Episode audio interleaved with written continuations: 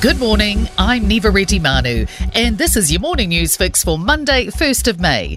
In this update, scores of homes in the north of the country have spent the night without power as heavy rain and strong winds lash parts of the country.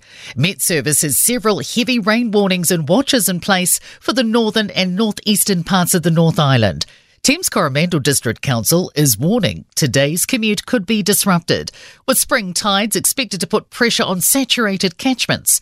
Met Service forecaster Aidan Pyselman says some places have already seen up to 200 millimetres of rain. We're expecting potentially another 40 to 60 millimetres well, overnight last night and um, into early hours of this morning. Tasman and Westland are set to be drenched later today and into tomorrow. The housing market has slowed to a snail's pace. The latest data from realestate.co.nz shows new listings in April are down almost 19% compared to April last year. And spokesperson Vanessa Williams says there are several factors behind sellers' hesitancy. The uncertainty with interest rates and when they when the OCR is going to stop rising. There's also we're coming into an election year this year, which causes some uncertainty for Kiwis in their property buying process. Meanwhile, Vanessa Williams says the total pool of houses on the market remains stable, suggesting buyers are taking their time. Calls for a culture change at KiwiRail in wake of its failing equipment leaving Wellington commuters in the lurch. Last week, a specialist track evaluation car, which was set to inspect the Kapiti, Hutt Valley and Johnsonville lines, broke down. Track assessments will be made today, but till they're complete, a 70 km per hour speed limit is in place on the lines. Greater Wellington Regional Council Chair Daran Ponter says there needs to be changes made at KiwiRail. A push to make New Zealand more attractive for nurses worldwide. Nationals promising to pitch in up to $4,500 a year towards the student loans of newly qualified nurses and midwives if they're willing to work in New Zealand for at least five years. And the party's also pitching relocation grants for up to a thousand overseas nurses and allowing them a six month visa to look for a job here.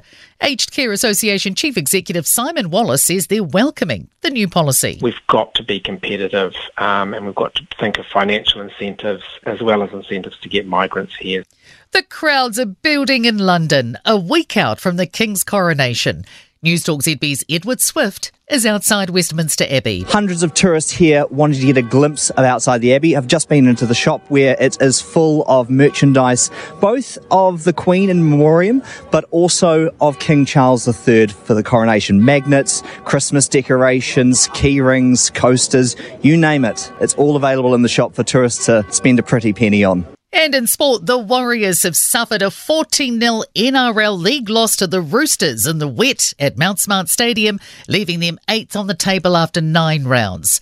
Ruby Tui and Damian McKenzie have re signed with New Zealand Rugby until 2025. Sergio Perez has won the Azerbaijan Formula One Grand Prix.